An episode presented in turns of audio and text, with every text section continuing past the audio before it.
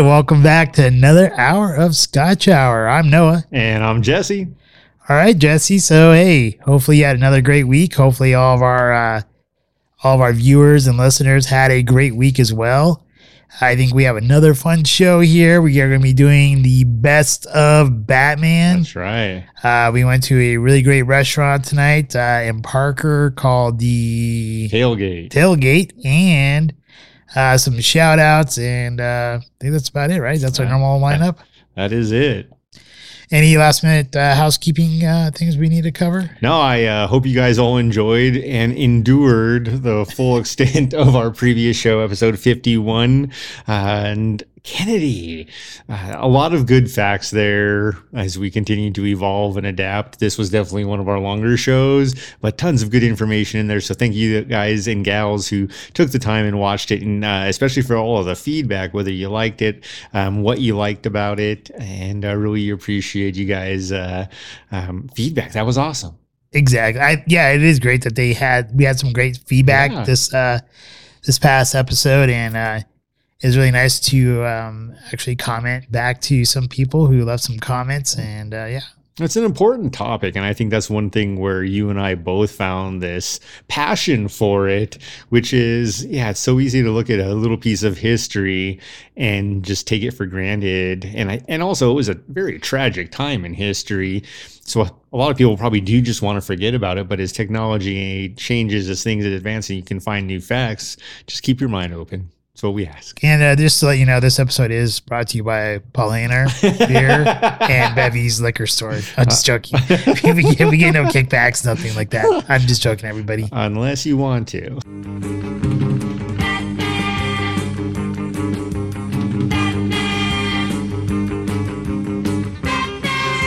Scotch review.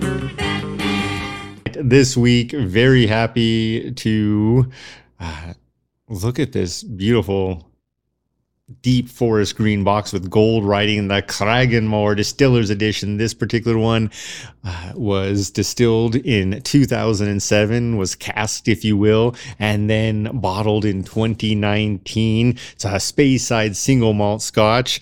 Uh, Cragganmore Distillery is located in the village of Ballindalloch uh, in Banffshire, Scotland. It resides off the banks of the River Spey at the Craggan Burn um, as its water source. And more and more, one of the things that I'm really enjoying and seeing very true is a lot of these.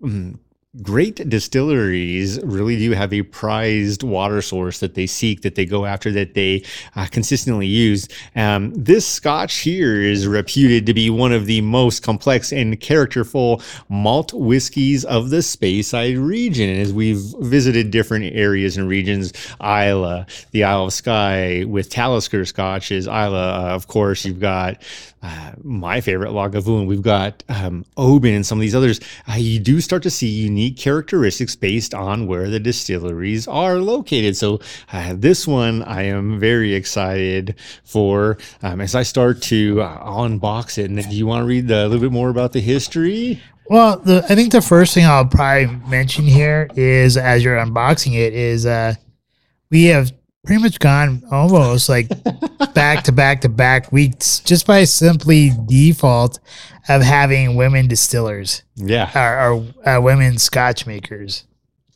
Uh, and this and for this particular uh, distillery, uh, her name is Laura Vernon. Yes. So that's uh, I think that was just like pure pure dumb luck. Yeah, yeah. I actually I mentioned that to a couple of females, and one in particular was like, oh, "That's because women have better taste." And I was just like, "Well, hmm, you know, I, I can't argue that. I don't know that she does. Is, is that is that a really an arguable point though? I mean, I don't know. I mean, if they're drinking and enjoying the same scotches, who knows? But here, nonetheless, I think what she was really referring to was an ability to uh, use different uh, feelings, sensations. Um, I don't know of a ton of female sommeliers, but the few I am aware of uh, do very well for themselves. So obviously they're very talented and probably truly do have a gift. I'm the average sommelier for those. The gift of of taste and nose. Oh my goodness. I'm telling you, man. Uh, lots of ton fun bad jokes there, but I'm telling you, man, like if you I'm surprised you didn't jump in on any of those. I mean, I kind of like lofted it up there for you to. that's what she said.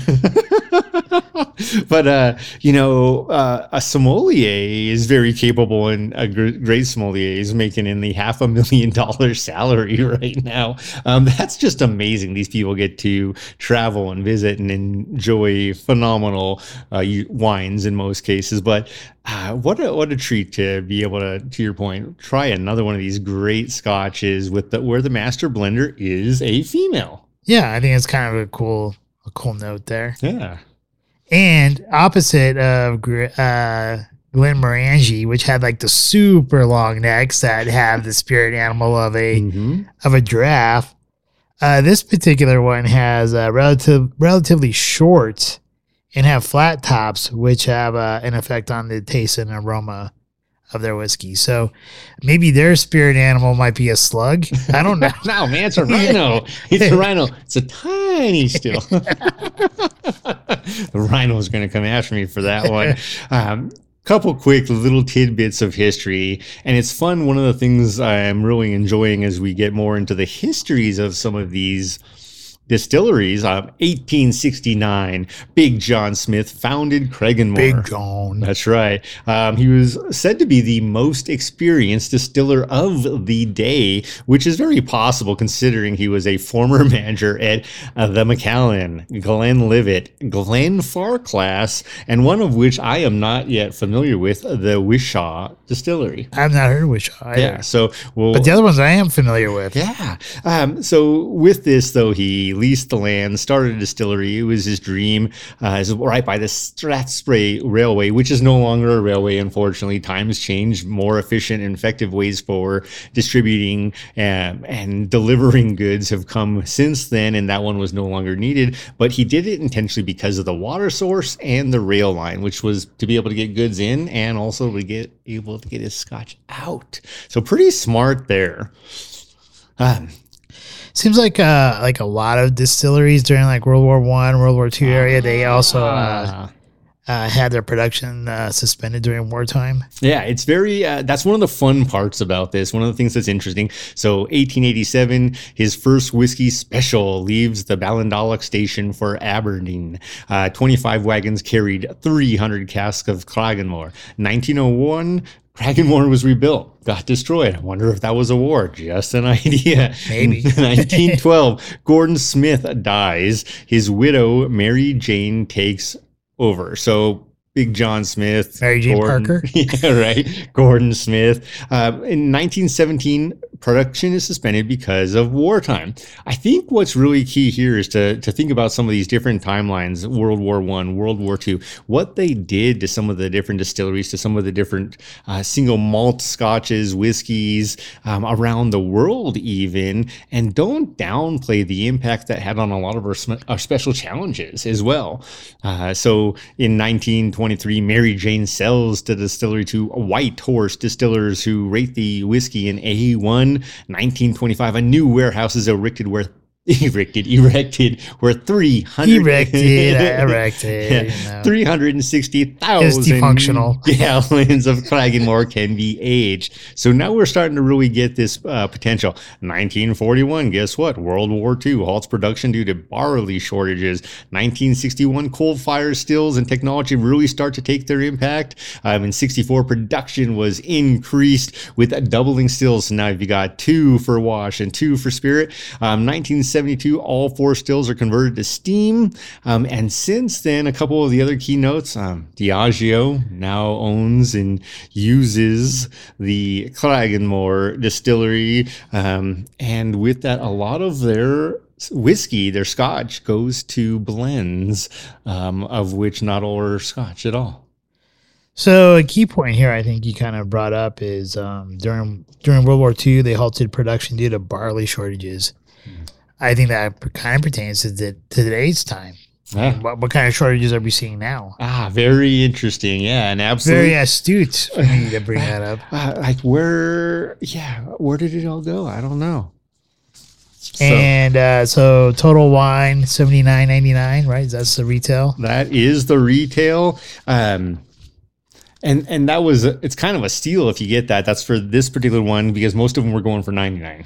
Yeah, there. I know there was like a newer uh, distillers edition. So this there's the uh, the new edition that came out, and that's going for ninety nine ninety nine. And I think this is the previous year's. Yeah, Uh, forty percent alcohol by volume, and we're gonna find out if this tastes half as good as this bottle is handsome. It is. A, it has a nice green color to it. Yeah, Is it a forest green or what would call it green? yeah, man. I want to be an army ranger. I, thought- I want to live a life of danger. the Breakfast Club, man, that's a totally awesome movie. It is a 80s. great movie. It really is a great movie. Or at least that's what I think of when uh, when I hear that song. Yeah. Uh, clear bottle. So, definitely, as you can tell by the color through this clear glass, this is a deeper scotch in color than some of the ones we've enjoyed recently. So this one here, right, is 40 ABV as compared to most of our other ones at 43. Right? 43, absolutely.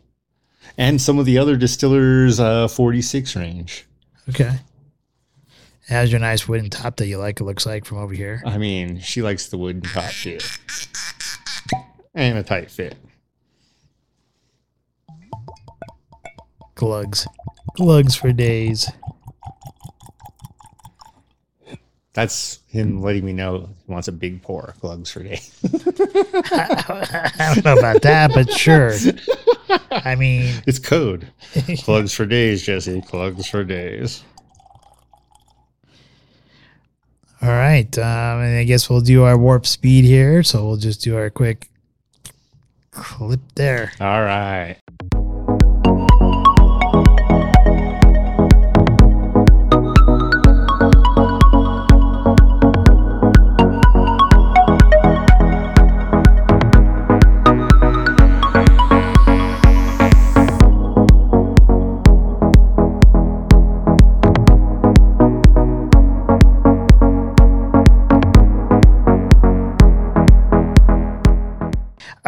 Right. Uh, so welcome back. Uh, we did our uh, our tasting here, and uh, I'm very impressed with this. I've never had this uh, particular distillery before, or any kind of single malts from them, and uh, I did enjoy. I did enjoy it a lot. I think it has like a really like when I look at the at the color here.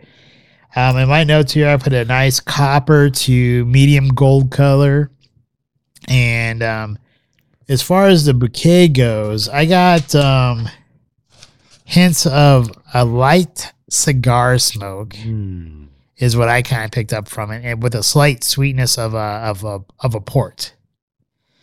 And um, as far as the uh, the palate goes, uh, is very light body all the way through for me. Um, is a little bit sweet on the front end, the middle, uh, the mid palate. That's where I kind of picked up some of the banana, and then near like near the end of the mid palate to the beginning of the fin- of the finish, that's where I started to catch a little bit more smoke there. And really on my finish, I picked up uh, malt and charred oak. So that's kind of like what I, I got from it. Um, once again, I think, uh, you know, it's kind of like most of the ones that we've been tasting lately, I've been, I believe, have been 43% ABV. Mhm. And uh, I do think uh, maybe that you can definitely tell that there's a slight difference from the ones that we had compared to this one. This one's very good. It's very delicate. Uh, I don't, well, I'm not sure if I say delicate is the type of word there, but it, I mean, it does have some good complexity to it. It's not hot. So No. it's nice with that. Yeah, it's very, uh, it's very nice. Yeah, it's, I would say it's nice, has good flavor to it, light bodied. You know, some of the other ones we've had some like heavy bodies, some medium bodies, but this one's really nice, light, you know, light body. And I think it's, it's actually a really good, a good, uh, a good scotch. And I can see probably why they would utilize it for blending. Mm-hmm. Absolutely. which I think might be a little bit of a disservice to them because maybe they're not That's getting what as much I'm talking about. because maybe they're not getting as much credit as they as they should as a distillery. yeah, no kidding. Like I call bullshit. uh, for me, color, medium brass, all the way. Uh, I, I like it. Um, not light, it a lot. um, not light, not super brassy, but uh, medium brass, and, and I like it. Uh, the nose, man. Here's where it gets fun. It is fruity and juicy, and like you mentioned, you absolutely get that scent of the port uh, oak cask that it, its uh, second maturation was done in the first in traditional oak, um, and they're they're reputed to use smoked barley. Uh, but with that, man, it is fruity and juicy to the level of like juicy fruit bubble gum when you get that fresh stick in your mouth. It just pops. It, it's so fruity, and that's really the nose I get on this. It's no, it's not uh, mild. Um, it's not complex. It's complicated. It's it's almost this uh, seesaw effect between the sweet fruits and the port, the dry port uh, on the tongue. The taste for me again complicated, and I like that. Um, not mild at all, but not so bold and hot because all you can taste is the alcohol. The sweet fruits that I get in there, um, I get almost a strawberry raspberry flavor, not jammy, but just again, these fruits, these juices that are coming through and then transcending um, into port, uh, a dry fruit, and I just get a teeny bit of smoke at the tail there. That's what she said. Um, with the with the taste though, it's it's great.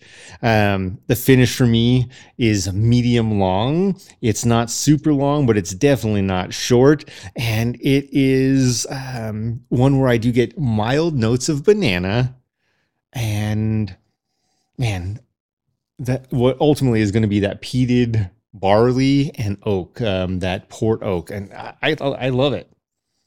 It is. It's really good. And in fact, as you uh, were starting your uh, your analysis there, I actually picked up some plum, Yeah, and I thought that was really great. yeah, and I- you know she uh, she's got a little bit of that banana flavor. I don't know that I've ever tasted. You frequently mention banana as one of your tasting notes, Uh, that's more Brian than it is me. Brian has like a, some kind of fetish with bananas.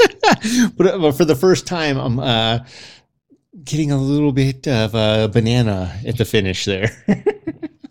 Uh, Brian, where are you? We need our banana expert. Yeah, this, this is uh, banana from the Brazilian fields of Sete de Lavanda. He likes his bananas. yeah, he does. uh, that's what he gets for ditching us.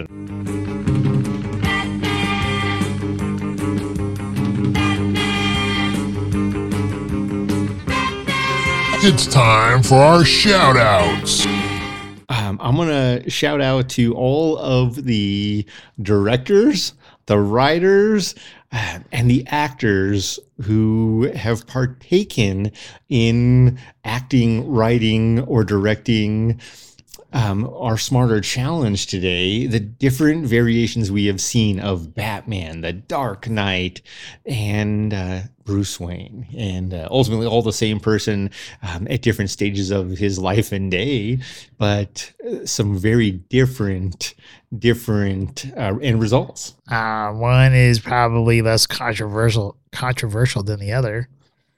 But the first one is going to be a shout out to the U.S. truckers driving to uh, D.C. to uh, protest for uh, freedom of choice when it comes to receiving a certain type of medication and lockdowns and things like that. Um, to be there in time for uh, the absent-minded president's uh, State of the Union speech, and the other one, which is going to be a little bit more controversial, just depending upon how you view things and and some of the dots that one might put together. But um, if everything is true, and if the dots are pointing in the right direction, and this person is a white hat who's been taking out bio uh, bioweapon labs and um, ending um, deep state money laundering type of things, uh, and actually just truly trying to save the Ukrainian people, I will give a shout out to Putin. And if obviously if it proves to be wrong,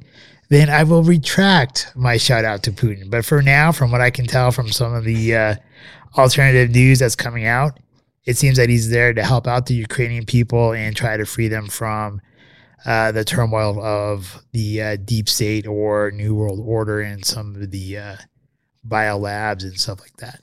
Yeah, you bring up a really good point, and I am truly glad you did actually, because one of the things that I don't enjoy right now, it's really hard for me to watch any any news or media coverage of the Russian invasion on Ukraine. Um, partially because I see the same building being blown up and burning down day after day after day, and I don't know how Which it's possible. happens to be like if you look at it, like you do a web search, it's like the same building from like some kind of explosion that happened in China. I don't I don't know about that piece, but it's been the same building I've seen every day um, on the news. And you know, if this is like some war, then where's the other buildings? Like, why am I looking at the same building over and over and over again? Um, another piece is, man, I don't enjoy how the the press is and whoever is controlling the press whoever that might be, is controlling the press, is trying to say that these sanctions and all these other actions that have been taken are really hurting Russia's economy. Guess what, boys and girls? We were never afraid of Russia's economy. Like, that wasn't the point. We're afraid of their giant military force, not their money. So, uh, I don't, what?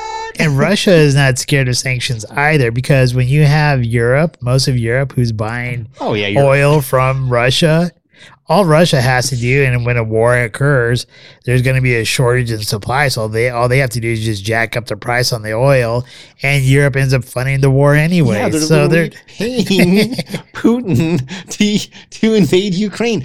Just do the math. Like you guys keep an open mind here. Why is Biden trying to support this? Uh, Well, let's not let's not let's not bring up like Biden's son, uh, John Kerry's son, Pelosi's son, and uh, Mitt Romney's son, all being part of uh, oil or gas companies in the Ukraine. That is a little odd. And isn't it weird too that when the prosecutor general uh, in Ukraine was investigating Burisma, which happens to be on the uh, where Hunter Biden sat as a one of the board of directors, they were being investigated, and this was during Obama's era, and uh, Joe and Joe Biden was there, and he uh, threatened to withhold foreign aid to Ukraine unless they fire the Secretary General. Uh, back to my shout out, which might be somewhat controversial. It is for Putin, assuming that he is a white hat and he's doing the, the good for the people.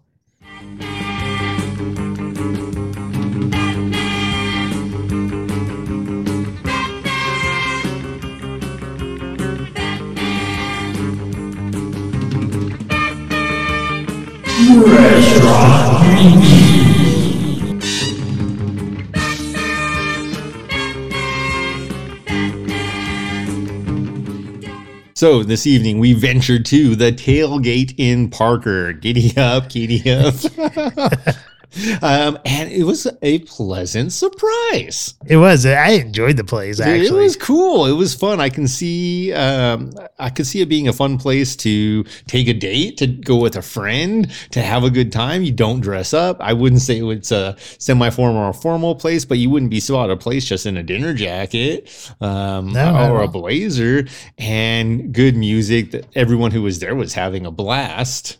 Yeah, they were. I mean, you got what a table like two down from us. That were just like singing along with songs and all. all Yeah, I was kind of glad when they shut up, though. Honestly, they were singing all the wrong songs for me. I'm like, oh come on, really? a decent spirit selection, yes. um, an an okay draft selection, um, yeah, yeah. So not bad there. And then the food.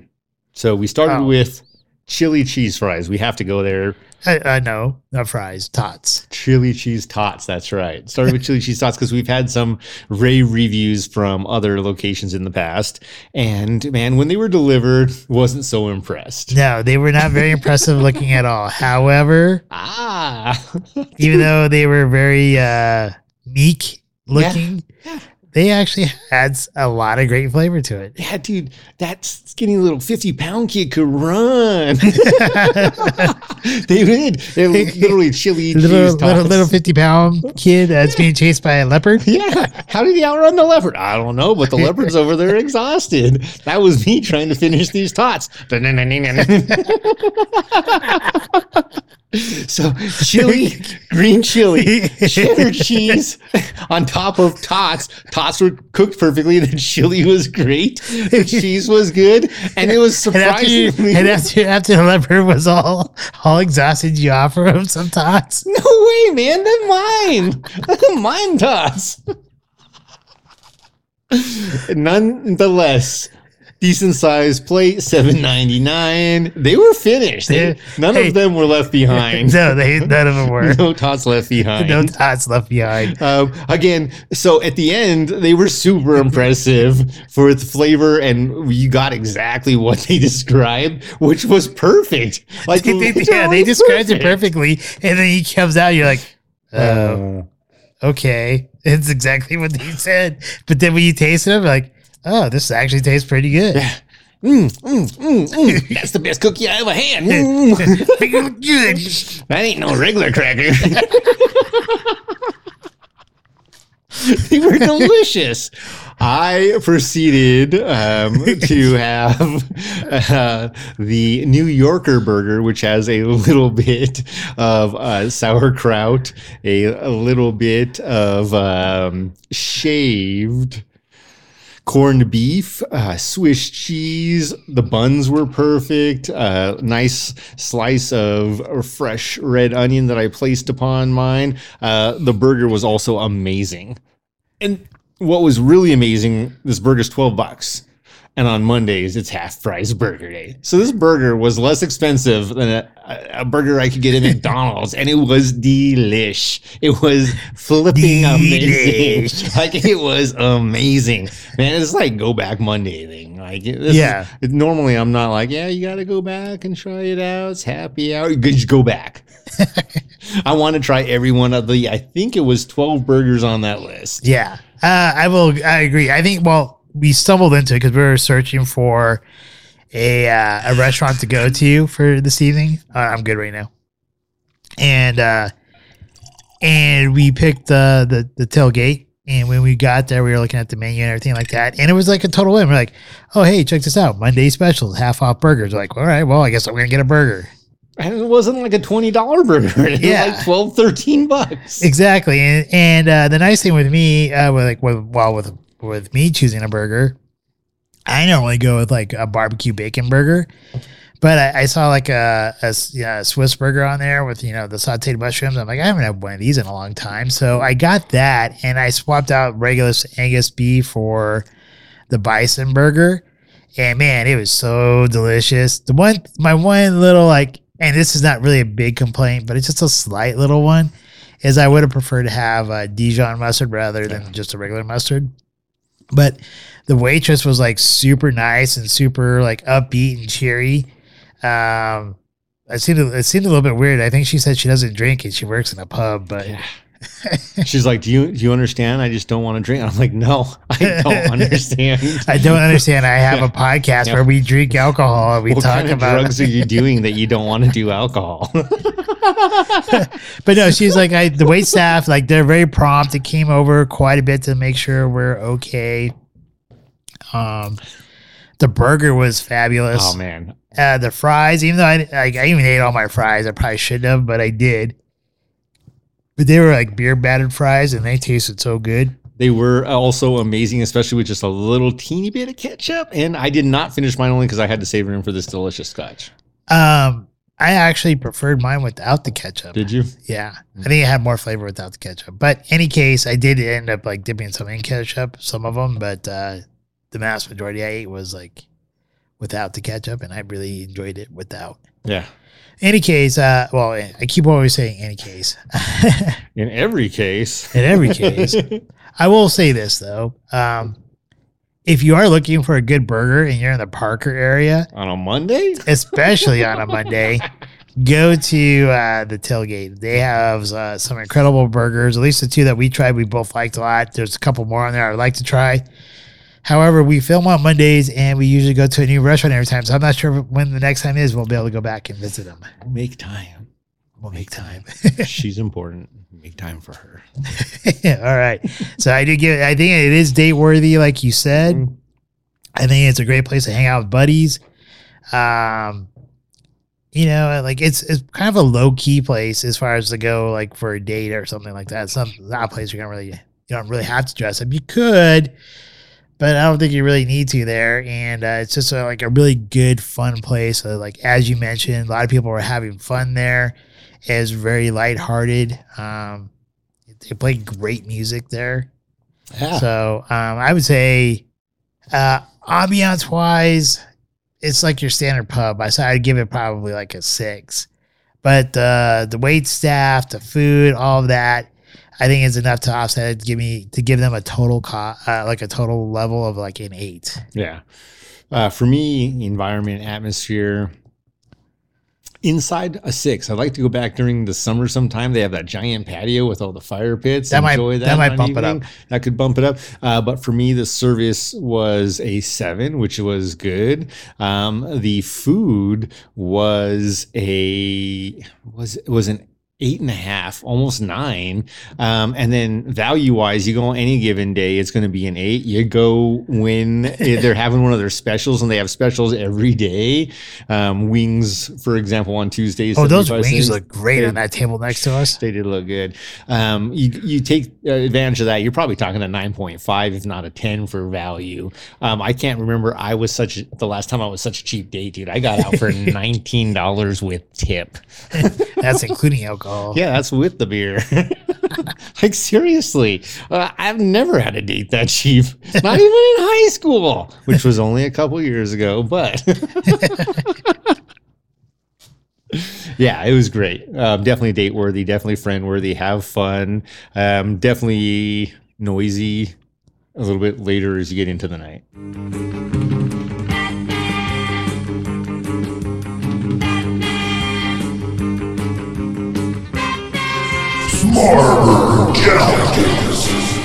Are you ready to rumble? Oh yeah. the best of Batman. That's right.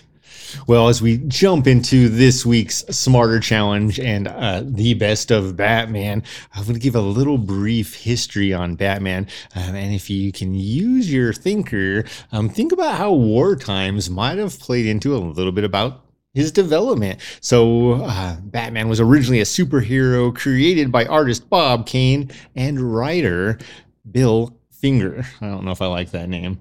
Uh, debuted in the 20s. She liked it. yeah, debuted in the 27th issue of Detective Comics on March 30th of 1939. Uh, De- Detective Comics is the longest running comic book in the United States. So that's pretty impressive. Originally introduced as a ruthless vigilante who frequently killed or maimed criminals and then evolved later through his own development and ultimately popularity as a character um, into a character with a stringent moral code and strong sense of justice. Uh, the Batman TV series used a camp aesthetic in the 1960s, and it really only ran for two years and three months. Pow! Yeah, exactly. Bang! Yeah, ridiculously Boom! colored clothes, all that stuff. Like, so really played on the aesthetic of being uh, obscene, if you will, uh, profound, exaggerated. Pow! Bing. um, and Batman was played by Adam West. So this is one of the the Batman characters. You know, if I go ask my mom who her favorite Batman actor was, Adam West. I think Uh, women just like them. I do too. He's kind of like the original Superman. I should say older women just like them. I'm not sure like I'm not sure like a like a twenty year twenty year old girl would be like or a woman would be like, Yeah, I like Adam West. I don't know. He's dead, so he's always stiff. That is stiff competition there. Yeah, I don't know if uh, the newer Batmans can keep it up like he can. Creators work to return Batman to his darker The roots blue pill for him. in the 70s and 80s, which culminated in a minis- the miniseries The Dark Knight Returns by Frank Miller in 1986. Um, a little bit about Frank Miller and his history. Um, he has written comics, uh, he has written screenplays, he's directed, he's done producing. Um, some of his works include Daredevil, The Dark Knight Returns, Sin City, and 300. All some of my favorite action uh, movies, writings. This um, is Spartan. yeah, you don't mess with the Spartan women in particular. Um, seriously. So 1960s for a couple of years, Adam West portrayed Batman in the TV series, uh, which was really, literally it's two years and three months that he was this. Um, in 1989, Batman was played by Michael Keaton, Keaton, and also in 1992 in Batman Returns. Um, fun fact about that one, which you can see if you think about his other works, Tim Burton directed those two films, and you can absolutely see it in the way he portrays the Joker and the Penguin and some of the other characters. Uh, 1995, a Batman Forever, played by Val Kilmer. 1997, Batman and Robin, where Batman was played by George Clooney. These films, um, directed by Joel Schumacher, were not received well in the masses of the public. Um, not to say that they didn't do a decent job. Uh, George Clooney definitely didn't do a decent job, but uh, definitely not the Batman people were looking for in the late 90s. Um, then you get, you know, you jump forward nine more years and you get Batman Begins in 2005, The Dark Knight in 2012, and then The Dark Knight Rises.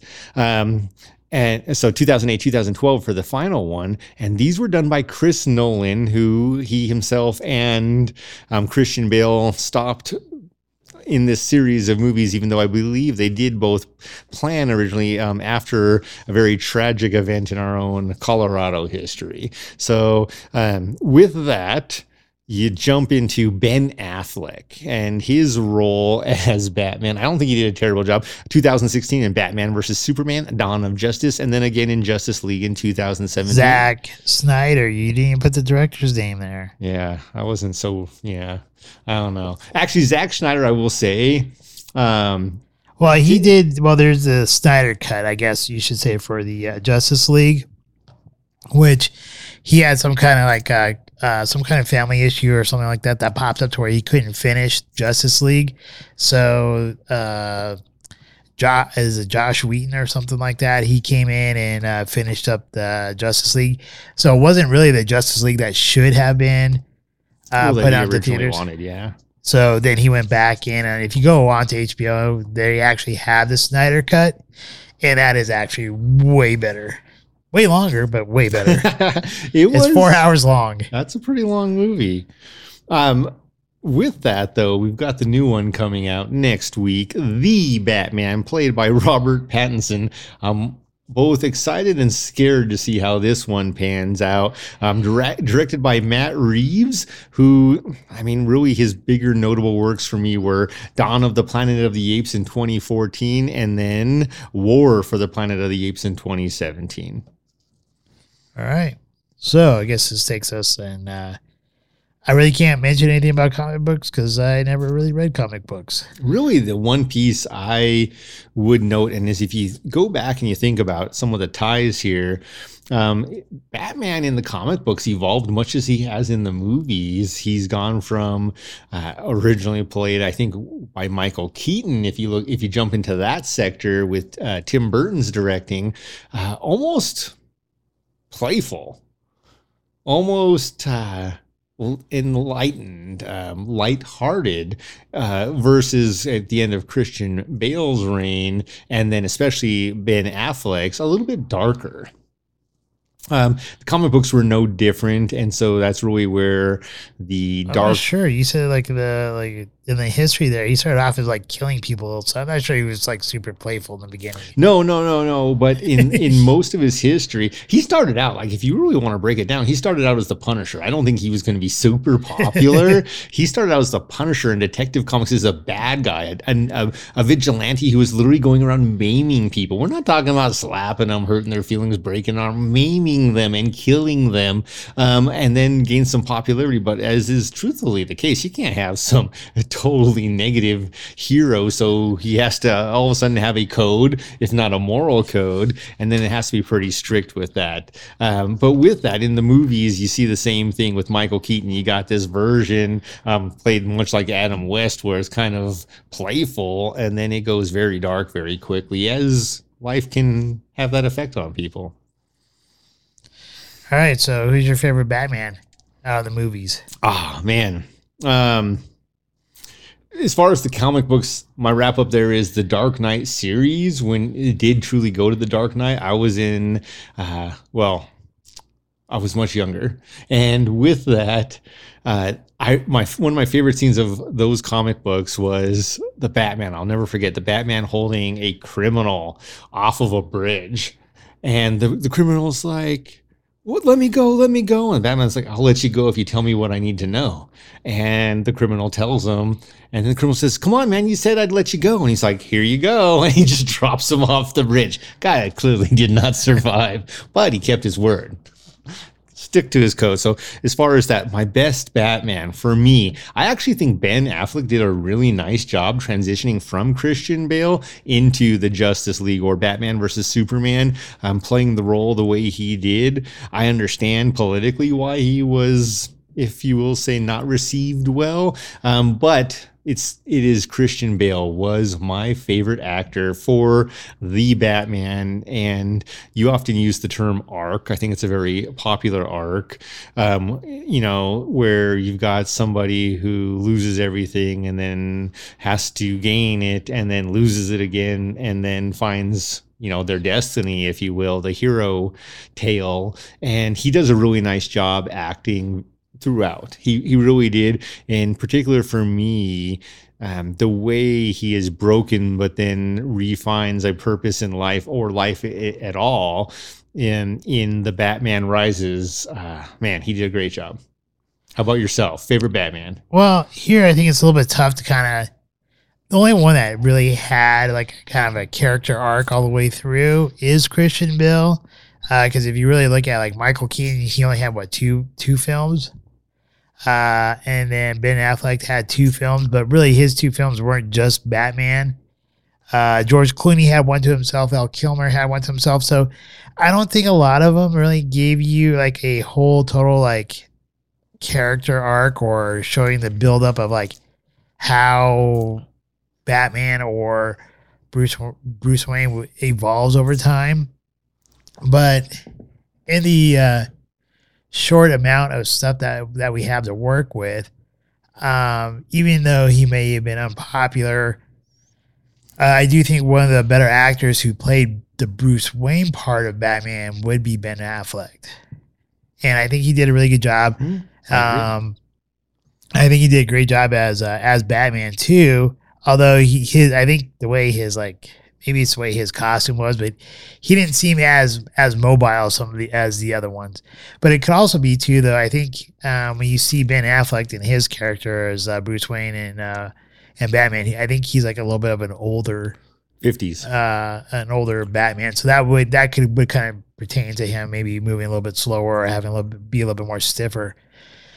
Um, after him though, I would say I probably would have to give it to uh, uh, to Christian Bale because you do get to see a whole arc from from the time that he leaves uh, and and gets trained as Batman uh, with the with the League of Shadows all, all the way to when he um uh, when you have the uh, the rise of the Dark or Dark Knight Rises. I think is that what it, is that what the last one's Dark called? Knight Rises. Yeah. Yeah. So I think you get a good character arc there because it kind of finishes off at the end where he meets Alfred's kind of like thought or goal. It's not like explicit that he does it, but you kind of get the hint at the end that he's at the cafe that that Alfred asked, you know, said he wanted to see Mhm. um, Bruce Wayne out with with a woman.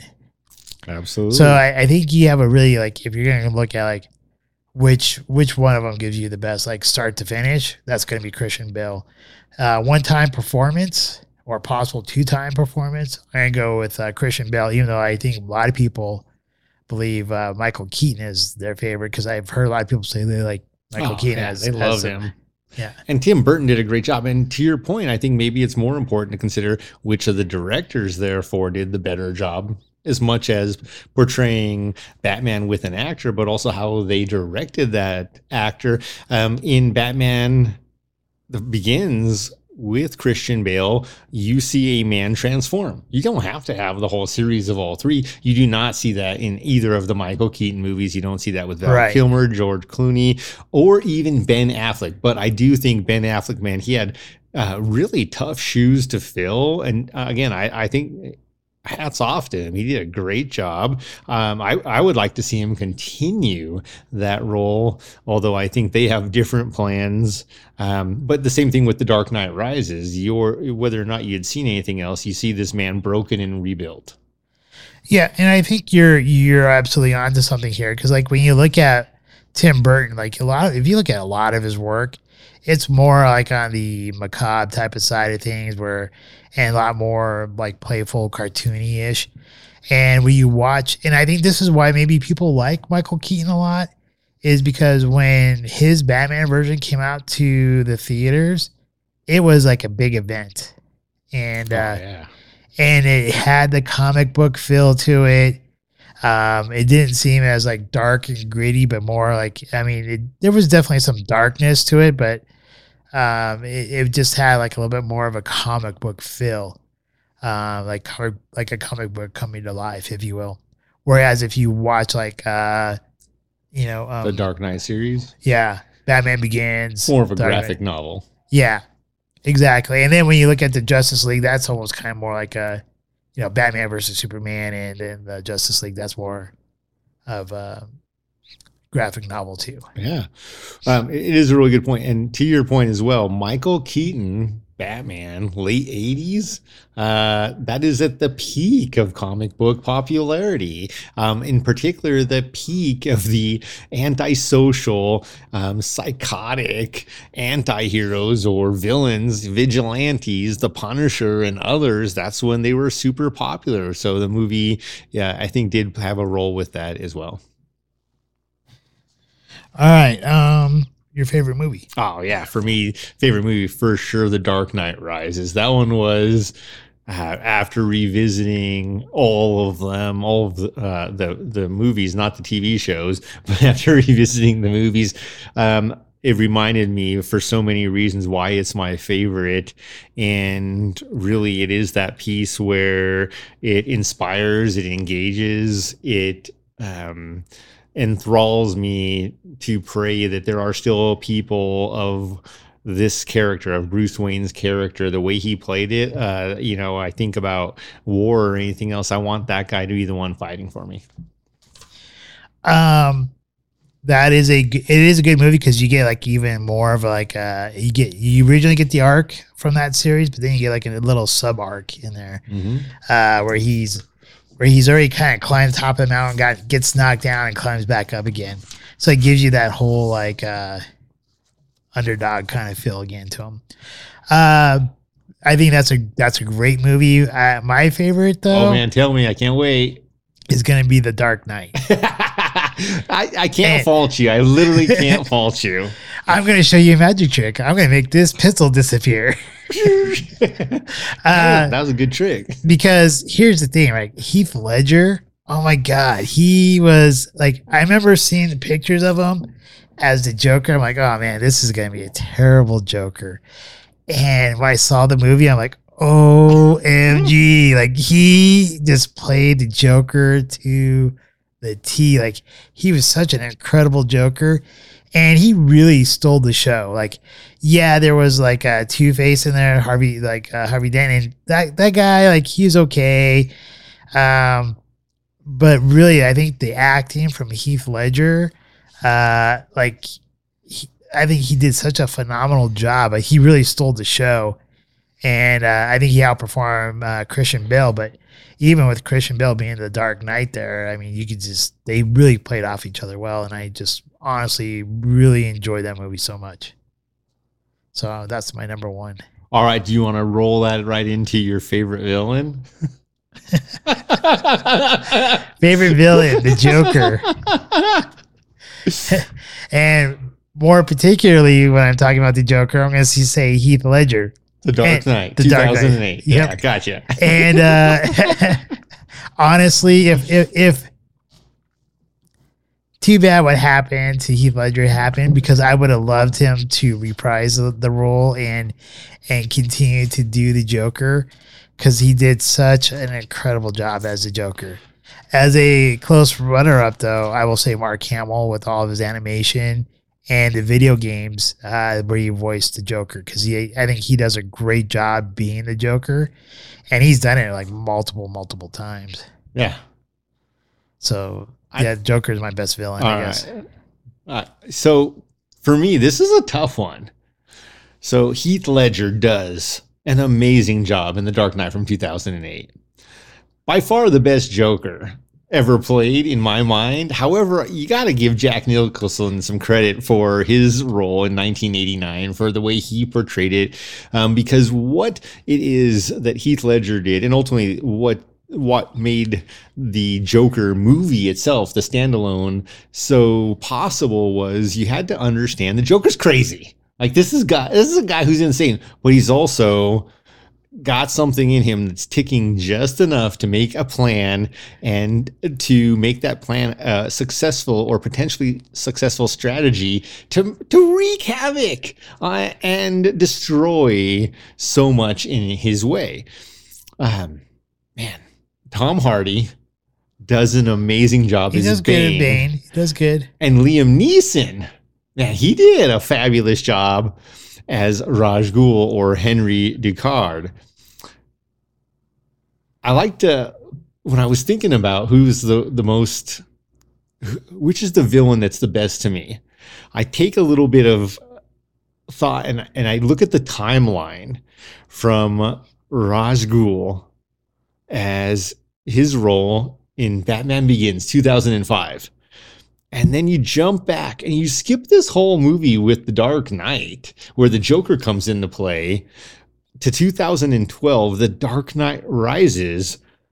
And it kind of reminds me of this uh, usual suspects, Keyser Söze type of feeling where I'm like, man, this is someone as a criminal who doesn't fail.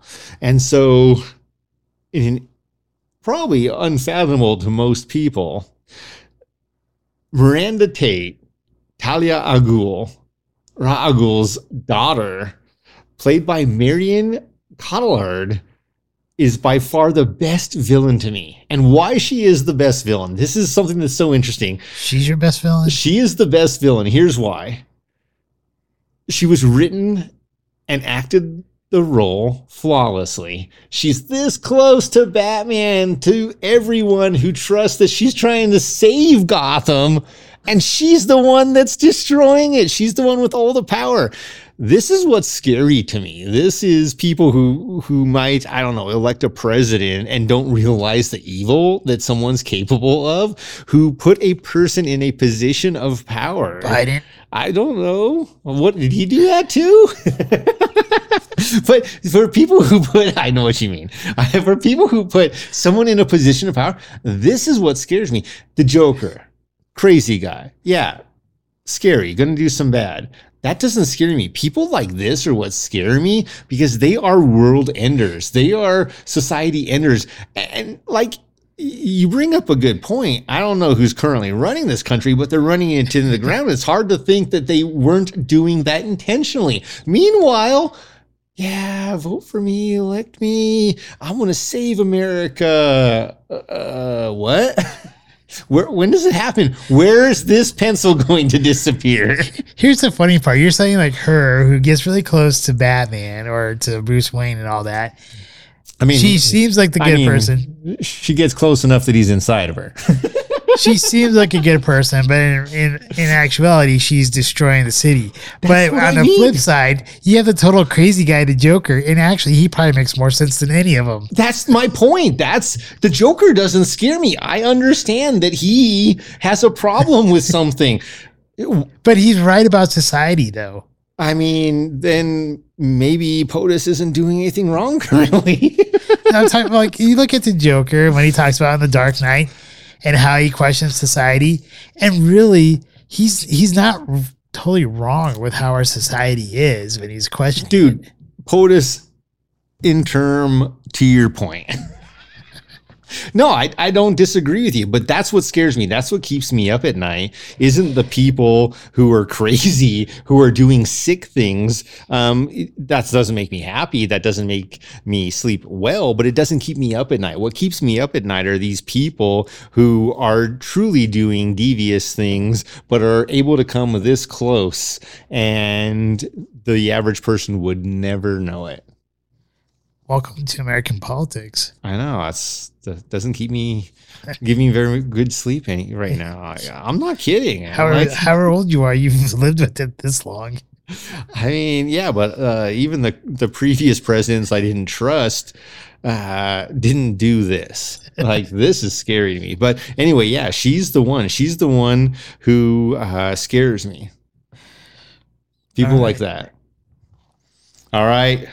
Okay, who's who's the worst villain? Sorry, it's not on your list here that you gave us. Who's who's the worst villain? All right. We got to throw it out there. For me, Mr. Freeze, Arnold Schwarzenegger. Yes. That's who I was gonna pick. And I love him, man. He's so, particularly in that time frame, the Terminator, Commando, all these movies where he is just the, Mr. Freeze was so terrible. he was the worst. He Was that the George Clooney movie or was that uh, Val Clooney, Kilmer? Clooney. All right, because like I think honestly, uh, which one? Who did Val Kilmer have to go up against?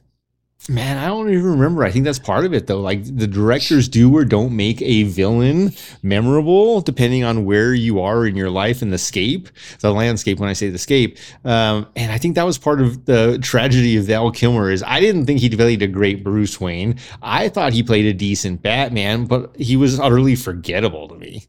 See, and I think Val Kilmer could have been one of those ones that if he was given like two or three movies, it would have shown how good of a Batman he could have been. Uh, just like I think Ben Affleck probably deserved another, like, or either a solo movie or another another round. But Here's the lesson, boys and girls. Listen to our restaurant reviews. Make sure you got the right setting.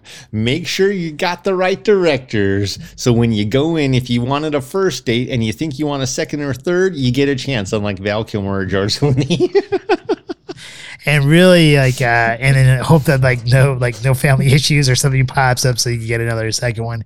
Because i think uh if you look at what Zack snyder had planned out for his whole art uh arc of a story it was gonna be like i think it's like three or four movies uh, of an arc or maybe five for the the dc universe. And it was going to play out pretty well. And i think uh if all the actors and everything would have stayed on board with it and if the producers would have gone with it, they it would have been great. But here's the problem, and I think this is why I like a lot about Batman versus Superman, is that it was is uh the the studio said it was too dark, and I think and I think it was gritty and dark enough. No, I, I thought it was perfect. And when we talk about Superman and Batman and their origins, Superman was introduced into this world just nine months prior to Batman in comic books. Nine months. We're talking about a, a June to a, Jul- uh, a March of the following year. Um, that's pretty impressive. Like, uh, so that's what really makes me think. Like, think about your history and your timelines. What was the world going through that they needed a true hero and a uh, vigilante? I think well, I think if, you look at 39, like a lot of those people were probably reading comic books at that time. They lived um, through the Great Depression, so yeah, like the like the Roaring Twenties a little bit too. So yeah, like all, like you know, Yeah. we have all the gangsters running around shooting up things, and yeah, why wouldn't you have a vigilante? Yeah, June of 1938, Superman we're hoping that the good guy is going to save the day, and then at the end, March of But you know- you, need your vigilante Batman. But some, some but sometimes you you don't need the good guy. You you need the guy who's gonna get himself dirty like that. And uh that kind of reminds me of the uh what was it, the Dark Knight Returns? Is that that one? That uh, Frank Miller wrote? Yes, Yeah, so I didn't. I've never read that comic book, but I saw the ad, the adaptation that they did uh, for the animated uh, movies. It was t- a two part series, and yeah, he like Superman's like he obeys the government, and like uh, the Justice League was disbanded, and the one city when uh, a nuclear bomb goes off or whatever and turns off like basically it's like an EMP that goes off over all of the United States. All the cities go into turmoil except for Gotham. Gotham, and uh, and then after that, uh, the president at the time, who was who was supposedly Reagan in this cartoon, sends Superman to go kill Batman, and Batman did the right thing. I didn't say he didn't do the right thing. I didn't say you didn't.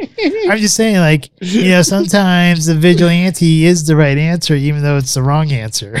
It can never be the right answer, but it's just not ro- the wrong answer. So read between the lines. he was the right That's answer. what she said. Anyhow, okay, Favorite Catwoman. yeah. All right, what you got? What what do I got? Or you want me to go? Oh, I can go. Just give me a second here. All right. Here we go. You're thinking Eartha Kitt? This is gonna be my favorite Catwoman right here. Oh. Kim Basinger? Ice Michelle Fight for that white gold. For them hood girls, them good girls. Yeah, I'm gonna go with Michelle Pfeiffer. That Michael white gold. Keaton, Tim Burton, Jack Nicholson. Song played in the museum where Jack Nicholson destroys all the art. That's not that song. Yeah, it is. That's not. Is it? No, that's uh, Uptown Funk Okay. by Bruno Mars. All right. Quite a few later. Quite a few years later. It's, a, it's pretty close evolution. Do you remember that song? yeah. Okay. In, in fact, that was uh, that was done by Prince, and Yes. that that was gonna be my favorite song for this uh, for like uh, the movies there. All right. But in any case, yeah, I, I'll go with Michelle Pfeiffer. I know her her original character before she becomes uh, the Catwoman is a little bit uh, a little bit on the uh, annoying side, but uh, I think she ended up doing a pretty good one. And honestly, if I really wanted to. If, if you update things and stuff like that, I mean, I think Michelle Pfeiffer was good for her time, and then um, uh dang I forgot her name. Anne Hathaway. She did an awesome job too, Anne Hathaway. But the, my problem with Anne Hathaway, and I think this is my problem with a lot of movies that have come out lately, is I just had just a little bit too much of uh, social justice warrior stuff going on there for me. I mean, Anne Hathaway, at the end of the day, was my favorite Catwoman. And I just thought she played the role the way a cat would play the role smart. And man, I don't like cats. I'm just saying. Like, I think Michelle Pfeiffer played my version of a cat flawlessly. Crazy, yeah. Boo, kick it off a building. Just kidding. I wouldn't do that. Uh, but uh, she was my favorite Catwoman. Now, but here's where it gets interesting because the next one is uh, favorite quotes or quote. Um, Jack Nicholson for me here. dude, so for me, this one is the one time I want to kick back to the TV series, the TV show. Eartha Kitt plays Catwoman, and Eartha Kitt's quote, and this is this is so perfect. It literally is perfect. Her quote is, "You'd better pray Batman is a man, man." More than he's a policeman. This was in episode 14 from 1967. You better pray Batman is You remember that from the TV series? more than he's a policeman. Dude, there are some quotes you literally cannot forget. And this is the point, though. Um, you literally just said it. Sometimes you need a vigilante, right? You'd better pray Batman is a man, man, more than he's a policeman. Dude, th- you don't get a better quote. Well, I guess my quote, one of my favorite quotes, actually comes from a villain as well. Oh, well, Catwoman wasn't totally a villain. But mine is uh, never rub another man's rhubarb. He's talking about the vegetable, or is it a fruit? Jack Nicholson, the Joker. That's a good the- one. Yeah. Uh, I don't know why, but that was always that that one's always uh that one's always hung around. Yeah, the other one that really has always stuck with me is when Liam Neeson's character is fighting, training Bruce Wayne, Christian Bale on the ice, and Christian Bale says, I failed, blah, blah, blah. Could be any number of things, but I failed. And Liam Neeson's character says, No, your father failed. And that's another one that always sticks with me, especially once you have kids, because you are responsible for some basics.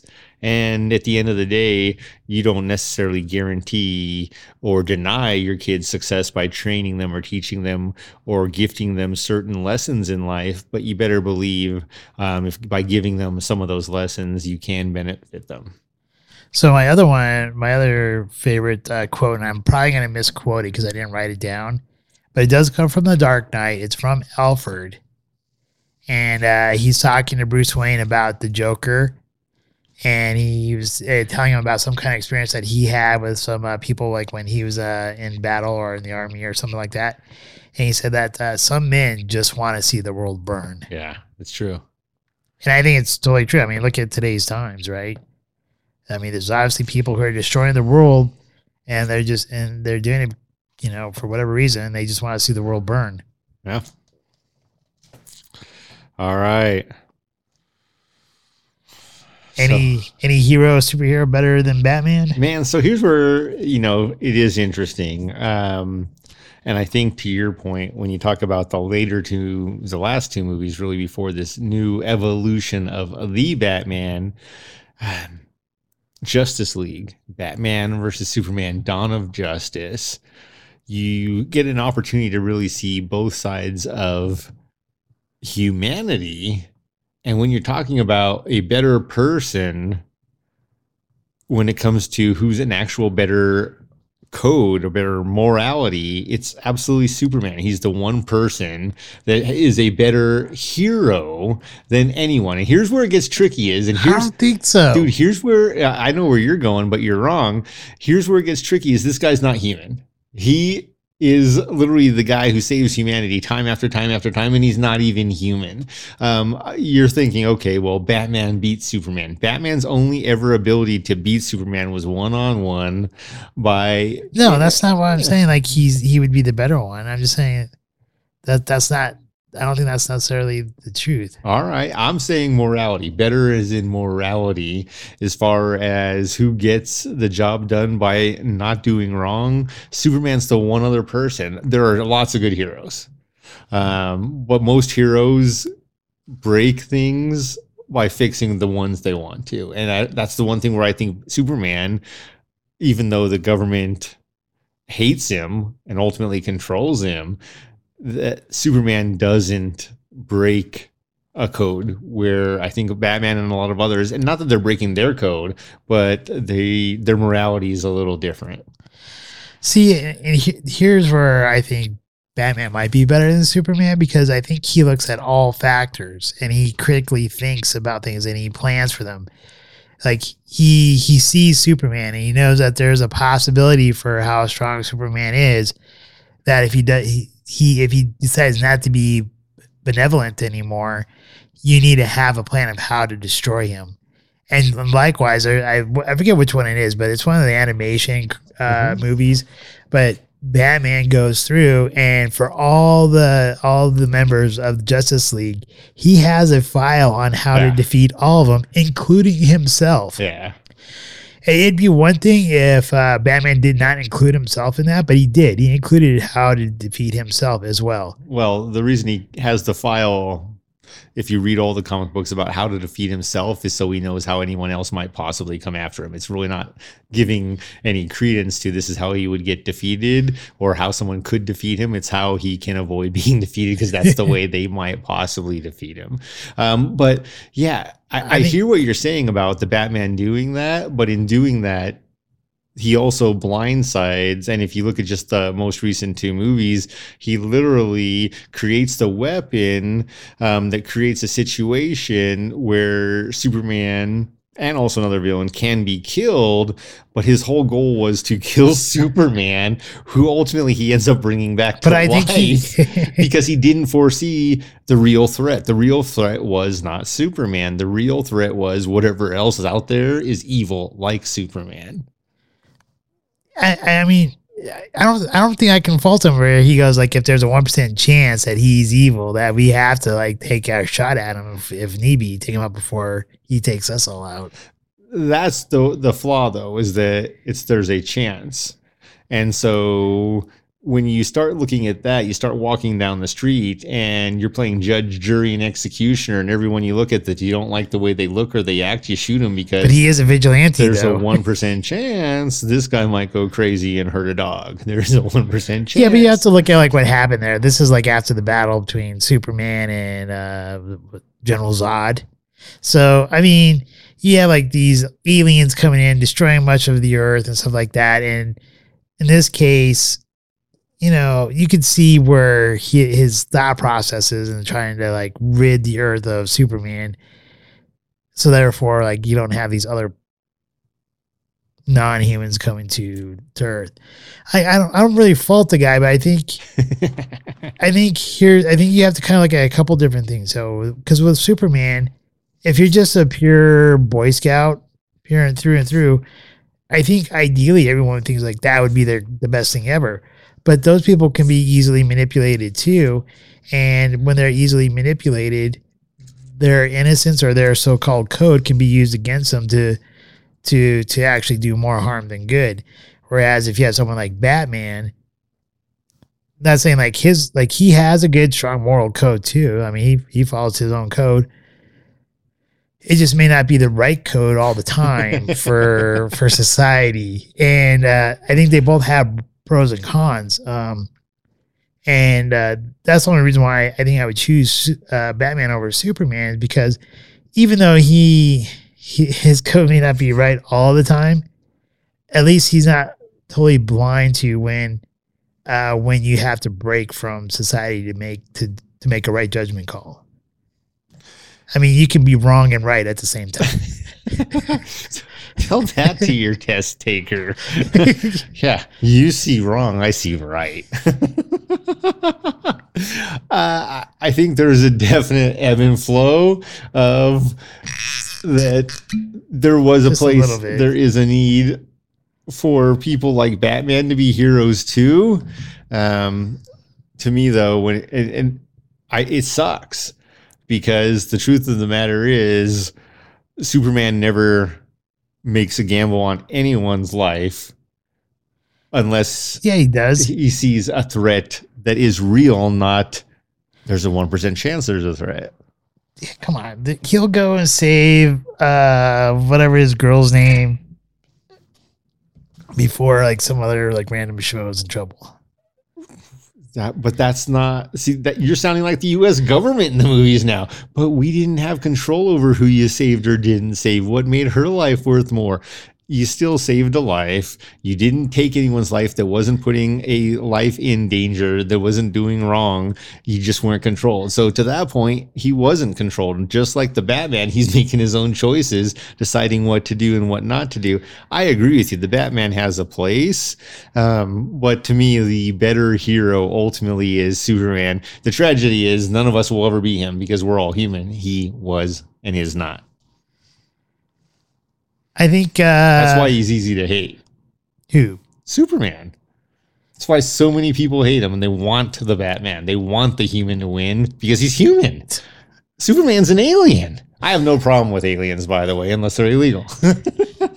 technically wouldn't he be illegal? no, man. The guy had a passport and a mommy and a daddy in Kansas. uh but here Didn't need a passport. I think what you what you probably do need if we're if we want to be really kind of realistic, you do need to have the light side and the dark side. Really, honestly, I don't. I mean, I hear what you're saying, and I think that's what humans want. I think that's why men love their conspiracy theories more than some women love their soap operas. I mean, because honestly, you want to have try to keep everything above board, but here's here's the reality, right? Sometimes you can't have everything above board because if everyone knew everything, then I'm, it might cause more harm than good. yeah, all you have to do is watch our last few podcasts, and you see that. But then you get into the tricky situation: was with this was the CIA or the FBI wrong? I think they were wrong, but Well, but not everyone can have all the information. See, that's a slippery slope. Once you break that morality, but I, I think I think the CIA and the FBI already broke that morality. For sure. I think you have to have, like. Hence the Dark Knight. I think when Batman you go, does it too. Batman decides who to kill, even though they shouldn't have necessarily been killed in the Dark Knight. I'm not saying it's wrong. I'm just saying when it comes to being more moral, it's Superman. I'm gonna give it a toss up. All right. Dude, it's morals. It's not a toss up. Batman killed at a whim during the Dark Knight series. I'm not saying he was wrong. He just didn't even find out if he was right. You're dead. You're dead. You're dead. All right. Um. Well, I think we probably should wrap it up. yeah, no. Um, it, you have? You already mentioned my favorite moment in all the movies because it was the perfect way for Nolan and Bale to wrap up their term as the director and the actor of Batman when Bruce Wayne is with Anne Hathaway and the butler comes to his coffee shop in what is perceived to be Italy off the coast, looks gorgeous for the one holiday he takes every year. And all he wanted was to see that Christian Bale had disappeared, but he was still alive living a real life. And I think why this is so impactful to me is because at the end of the day, even though Christian Bale, Batman, uh, Bruce Wayne remembers his mom and his dad, they both died when he was very young, and Alfred was the closest thing he really had to a father. Likewise, Bruce Wayne was the closest thing Alfred ever had to his son. So, and I think it was acted and played perfectly. Um, it's my fondest memory in all of the Batman movies. Uh, most memorable moment for me, uh, it'll probably be the scene in the art museum with Jack Nicholson and where they're destroying the art and stuff. Um, but uh, yeah, uh, any any any last words as we actually say goodbye to the people? Uh, no, thank you. Let us know what you think of our Batman review. Is it Superman? Is it Batman? Is there another one out there? Punisher's pretty badass too. Um, so who's the best uh, hero? Who was the best villain? Let us know what you guys think. Uh, share if you're looking for a great uh, scotch that's been double distilled. Um, this one first in oak casks and then also later in uh, such delicious portwood casks. Um, definitely a treat. Definitely is. All right. Um, so real quickly, next week's uh Smarter Challenge. Actually, we're just gonna stay on the Batman theme, and we're just gonna do a movie review of the new Batman. Do some compare and contrast to some of the other movies, and uh, just kind of give our breakdown of how the movie how the movie is. Um, and then our what's the uh, Scotch we're doing next week? Ah, shall we do the Kriegile? I don't know, whatever one you want to do. Craig Isle 12 year, an Islay Okay. single malt scotch, and uh, 42.2% alcohol by volume. All right. And uh, with that, thank you everyone for watching. Uh, who watches us on YouTube and Rumble? Drink responsibly. Uh, drink, yeah, definitely drink responsibly. Um, and for those of you who listen to us on Podbean and Spotify, thank you for listening to us. Um, if you could please uh, let us uh, in the comments down below, as Jesse had mentioned. Please leave some comments about who uh, your favorite parts about Batman, who your favorite villain was, who your favorite Batman was, and, and why. And we love to discuss that with you in the comments down below. Um, if you do want to become a patron, if you do look in the comments down below, the very, very first one is a link to our Podbean uh, patron link. Uh, you can become a member for as little as one dollar a month. Uh, anything that we do get uh, in our uh, from our patrons that does go back into our show. And um, I guess with that, uh, thank you once again, everyone, for watching us. And please like, share, and subscribe our our, our podcast here. We'd greatly appreciate that. And uh, hopefully, you all have a great night. And cheers. Cheers. Life is great. Life is great. And uh, same Scotch time, same Scotch hour. We hope you enjoyed this evening's episode of Scotch Hour. If you did, please like, share, and subscribe. Also, if you have not done so already, please become a patron member with memberships starting as low as $1 a month. Thank you, and hopefully, you have a wonderful evening.